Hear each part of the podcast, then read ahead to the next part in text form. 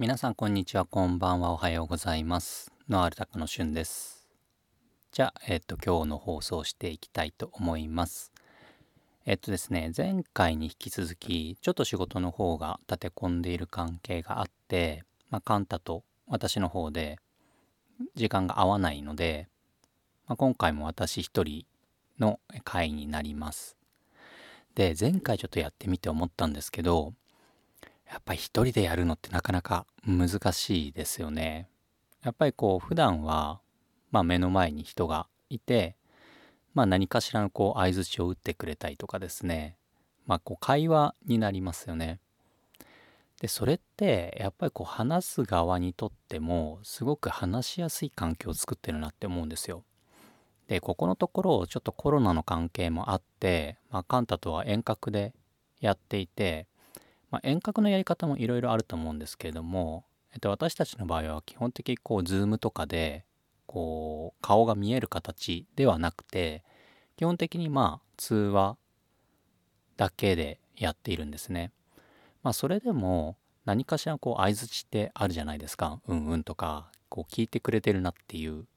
あれってすごくこう話しやすい環境を作ってるなっていうのを改めて感じましたね。まあ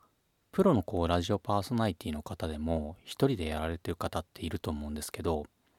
あれはすごい技術ですよね。まあもちろんこう手元に台本とか用意されてるとは思うんですけれどもまあそれでも1時間とか人によってはもう数時間話す方っているじゃないですか。あの技術はやっぱりすごいですよね。まああのポッドキャストの他の番組でも一人でやられてたりとかまあ毎回じゃないににしてもたまにこうソロでやられてる方っていらっしゃると思うんですよ。例えばノーコロのジョンさんとかあとはまあクレイジーアグリジャパンのガス屋さんとかも一人でやられてることありますしまあよくこう話がこう持つなというかすごいなって思いますね。まあただこういう状況でなかなかこう2人の時間が合わないっていうので、まあ、番組自体をお休みしてしまうのもせっかくこう聞いてくださってる方いるのにもったいないなと思うので、まあ、いつもよりもこう放送時間ちょっと短くなってしまうと思うんですけれどもまあ何かしらこう情報を発信していければなと思っていますので是非聞いていただければありがたいです。で、えっと、今日の話題なんですけれども、まあ、今日はちょっとその勇気と遂行っていう話題についてちょっと話してみたいなと思うんですね。で、まあ私は今仕事で有機栽培をしているんですけれども、まあ過去の経歴で植物工場で水耕栽培っていうのもやっていました。なので、まあ水耕やってた時は特にその有機で水耕をしたいなとは別に思ってはいなかったんですけれども、まあひょっとしたら中にはこう水耕をやられていて、有機のこの肥料の開発をしたりだとか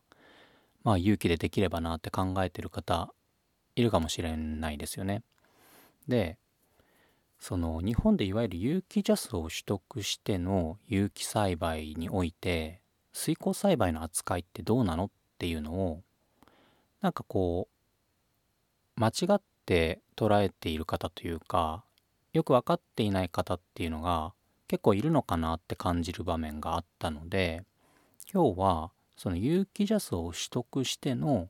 有機栽培と水耕栽培っていうものについて話を触れていきたいなと思います。で、まあ、基本的に私が今仕事でやっているのは有機ジャスを取得しての有機栽培になるので私が有機栽培っていうのは、まあ、有機ジャスを取った有機栽培になるっていうことを前提にさせてもらいます。でえっ、ー、と有機ジャスを取得する場合ってまあその有機ジャスの格付けをする人間まあその責任者を置かなきゃいけないんですけれどもその格付けをするのもその有機ジャスの認証団体がやっている講習会を受けないといけないんですね。で当然私もその講習会を受けているんですけれどもその講習会の中でまあ法律関係の資料だったりとかその実務系の資料だったりとかまあ、いろんな資料をもらうんですよ。非常にこう分厚いものを。でその中で、えーと、有機農産物及び有機加工食品の JAS 企画の Q&A っていう資料があってこの中で、えーと、水耕栽培について触れている文があったのでこれをまず説明したいと思います。で有機ジャスにおいてじゃあ水耕栽培っていうのがどういう位置づけかっていうとこの、まあ、Q&A なので、まあ、質問と回答形式になってるのでまず質問から読みますね。で質問が水耕栽培ロックウール栽培ポット栽培で栽培した農産物は規格の適用対象となりますか、まあ、ここでいう規格っていうのは有機ジャスの規格ですよね。まあ、こういう質問になります。でこれに関これに対しての、えーと、回答として有機農産物の日本農林規格は土壌の性質に由来する農地の生産力を発揮させることを生産の原則として定めていることから水耕栽培及びロックウール栽培の農産物は規格に適合しませんと書かれています。なので、まあ、明確に水耕栽培ロック栽培は有機ジャス取れませんよっていうのが書かれています。で続きがありましてしたがって有機ジャスマークをつけることもできないですし指定農林物資に該当するため有機の表示もできません。まあそれはそうですよね。有機ジャスとして認められていないので、まあジャスマークをつけることも、有機っていう表示も当然できないです。で、この後に正し書きがあって、ただし、ポット栽培には認定を受けた自らの補助において土作りを行われた土壌を活用しその認定を受けた補助で栽培するのであれば適用の対象となります。と書かれています。なのでまあ、有機ジャスを取得した圃場の土を使って行うポット栽培においては有機の対象となりますっていうことですね。まあそうですね。まあ、ここでも明確に水耕栽培とロックウール栽培は、まあ、日本でのその有機栽培有機ジャスを取得しての栽培としては認められてないっていうふうに書かれているのでまあ残念ながらその日本で水耕栽培をやっていてかつ勇気をやりたい、まあ、有機ジャスを取得したいって思っている方は、まあ、残念ながらちょっと勇気は取れない。有機ジャスの資格は取れないっていうことになってしまいます。まあどうなんですかね。実際その水耕栽培をやられていてまあ有機有機的な水耕栽培をしたいって思ってる方まあ結構いらっしゃるんですかね。どうですかね。まあその私も過去に有機肥料有機水耕肥料の、まあ、開発とかそういったことを仕事にしたこともあるので、まあ、必ずしもこう全くないそういうニーズが全くないってことではないと思うんですよ。やっぱり求める方がいるのでそういう商品を作るっていうのはあると思うんでただまあ実際こう水耕栽培をしてみてなかなかこう有機系の肥料例えば私がやっていたのはその鰹節の、えー、と製造過程でできる煮汁みたいなもの。そういうのを使ったりとかですね。あとは中にはえっ、とその堆肥とかまあそういう家畜の糞尿の処理の時に出る、まあ、液ですよね。そういったものをこう使うっていう方法で、まあ、有機の遂行をするっていう風な話を聞いたことあるんですけどやっぱりこういうのを使った時ってどうしても水耕栽培のその溶液内の菌数っていうのが爆発的に増えるんですよね。で特にま植物工場みたいな非常にこう綺麗ですよっていうのをメリットとして謳っている水耕栽培においてはこういう有機的な肥料を使うのっていうのは菌数が増えちゃうのでデメリットにしかならないと思うんですよ。でやっぱりちょっとこう匂いも結構したりするのでまあまず植物工場にはそういうのは向かないかなと思います。でまあハウスとかでやる有、えー、と水耕栽培ですね、ま、そういった環境であれば、まあ、使えないことはないと思うんですけどただやっぱりこう何て言うんですかね水耕栽培って本当にその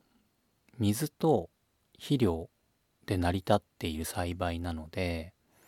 どういった肥料を使うかっていうのがそのクリティカルにこう植物野菜に影響を与えるんですね。で有機的なその肥料だとどうしても足りない成分って出てくる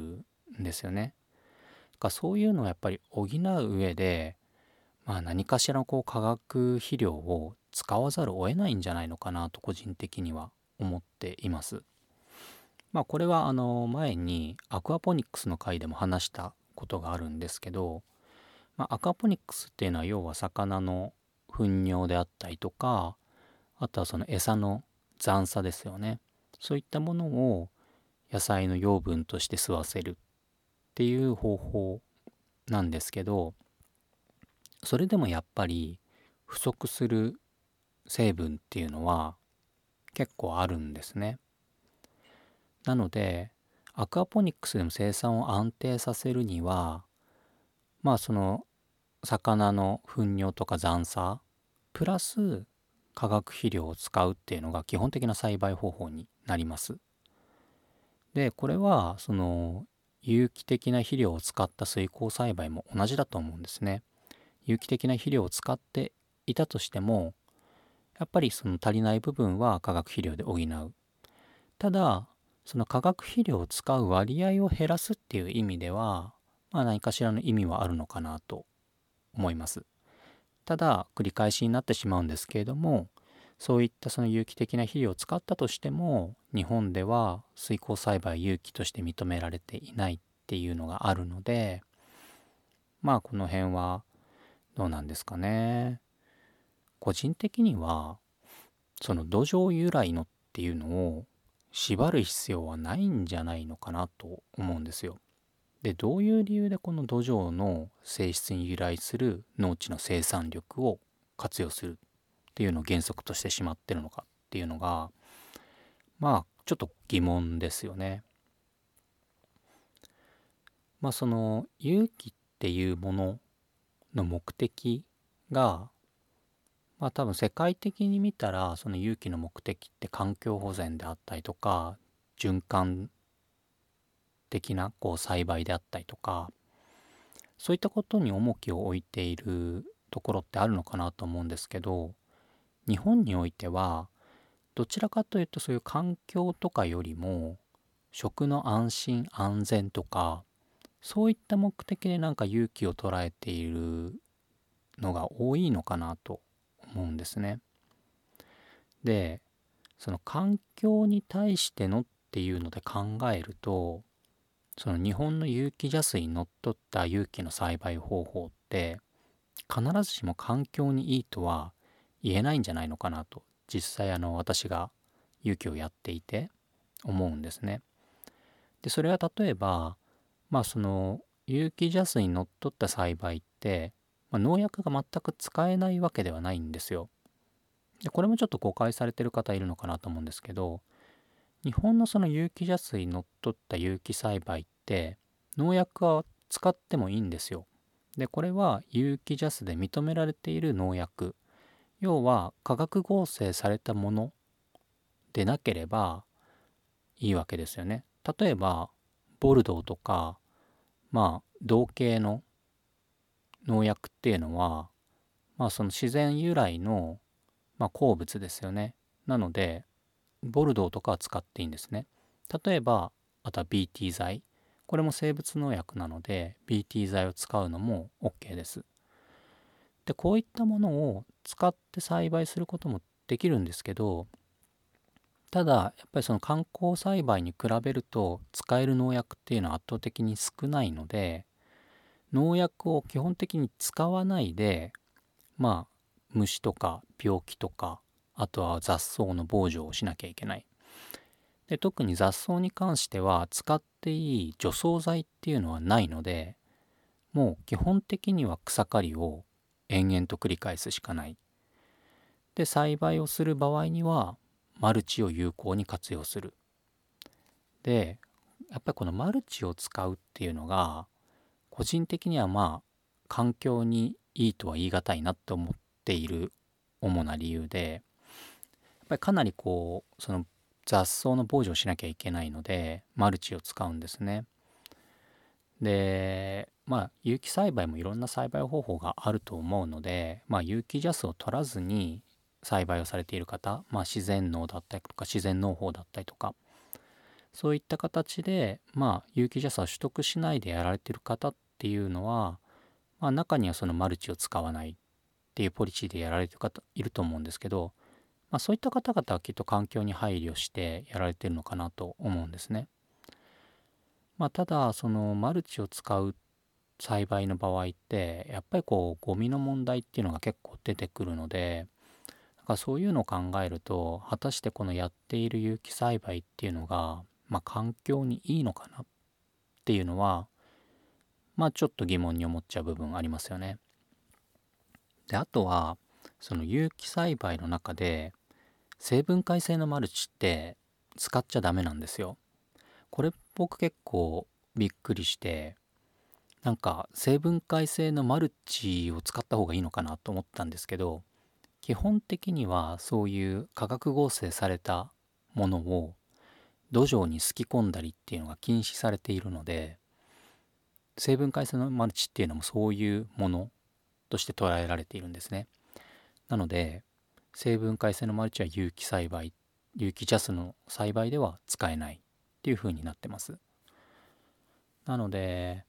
まあこれ目的の違いなんだと思うんですけど、まあ、環境に負荷を与えない栽培方法っていうのを考えた時にじゃあ果たして有機ジャスで定められた、まあ、その栽培方法でやるのがいいのかって言ったらうん個人的にはちょっと疑問かなと思います。まあ、ちょっと話は脱線しちゃいましたけれども、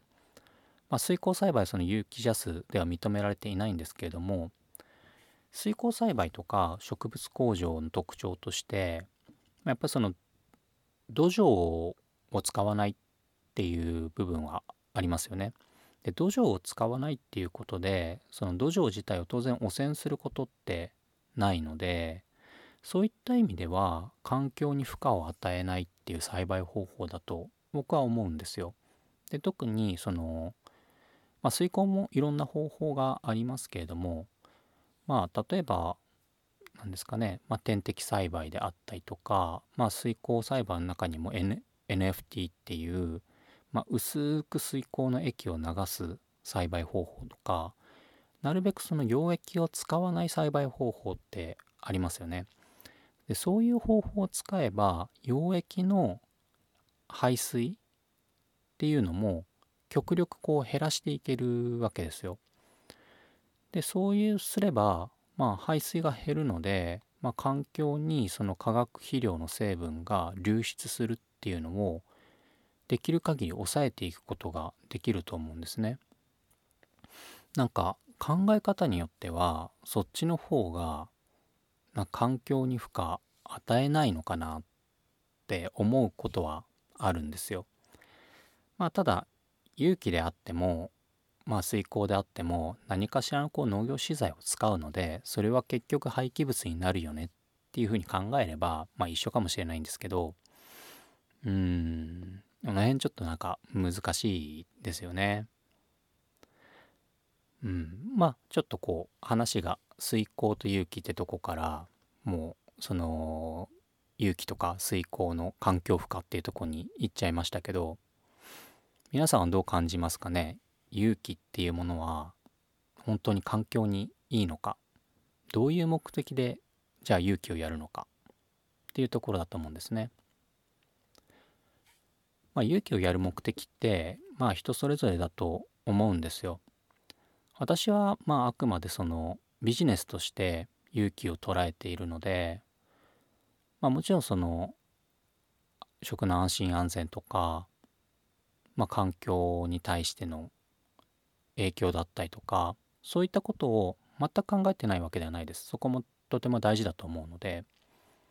ただじゃあ勇気だから食が安心安全かっていうのもちょっと違うのかなと思うんですね。観光であってもきちんと定められた方法で農薬を使用していてやっているんであれば別にその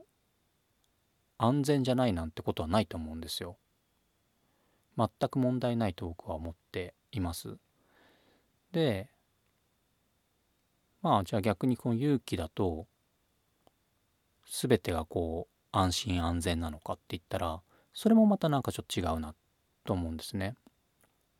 例えばまあ有機ジャス的にはまああれですけどなんかこう木作液とかそういったものを使った栽培方法もありますけどあれって別に安全ではないですよねものによっては。人体に危険な成分が結構含まれているものもあるのでそういったものを全くこう気にせずにこれが何だろう農薬として科学的に合成されたものじゃないから危なくないっていうふうに考えるのはその考え自体がちょっと危ないかなって思うんですよね。だからなんか勇気をやる人って多分その観光でやっている人以上に農薬とかそういったその科学的なものですよねそういったものに対しての知識を持っていないと偏った知識になってしまって逆にこう危険なものを使ってしまったりっていうことが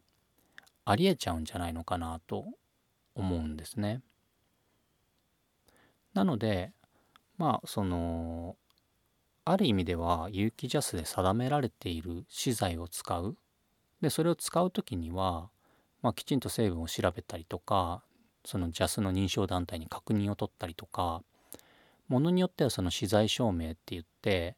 どういう工程で作られているか何を使っているかっていうのをきちんと証明をその業者から取って提出しなきゃいけないものもあるんですね。なんでそういう過程でこれにはどういう成分が使われているとかどういう工程で作られているとかっていうのをまあ知ることができるのである意味でその有機ジャスでの有機栽培のいいところってそういうところかもしれないですね。あのきちんと、うん、使うものを理解してから使える。うん。まあちょっとこう話が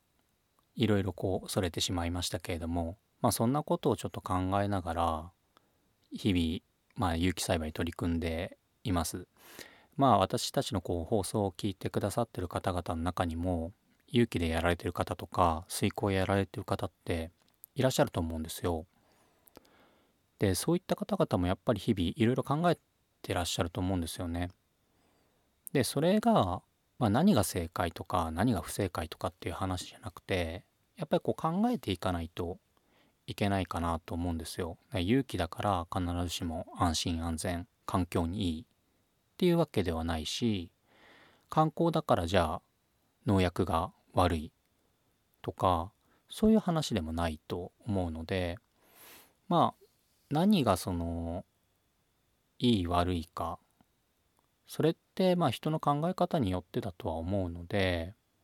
それをそうなんですかねこう自分たちの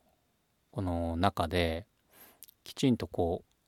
確立する自分たちの考えをまとめてどういうポリシーでやっていくかを、まあ、確立させていくためにも、まあ、日々こう考えてあまりこの周りの情報を鵜呑みにせずにやることって大事かなと個人的には思っています。はい。まあちょっと今日はそんなところで、えっとまあ当初の話は、まあ、水耕と有機ということで、まあ、有機ジャスの中では水耕栽培認められていないですよ。あとロックウール栽培ですね。っていうのはまあ認められていないですよ。っていうところからちょっとまあ有機と環境とか、まあ、有機と安心安全とかそういったところに話を展開してみました。まあちょっと聞き手がねいないのでまとまりのない話になっちゃってるかもしれないですけれどもどうですかね？皆さんは日々どういうふうに考えていらっしゃるでしょうか？是非ですねあの僕は勇気こういうふうに思うよとかまあ日々こういうことを考えて栽培してますとか何かコメントがあればえっ、ー、とノアルタカのツイッターがありますのでそちらの方にコメントいただけると嬉しいです。はい。では今回はこれくらいでおしまいにしたいと思います。それではまた来週。さようなら。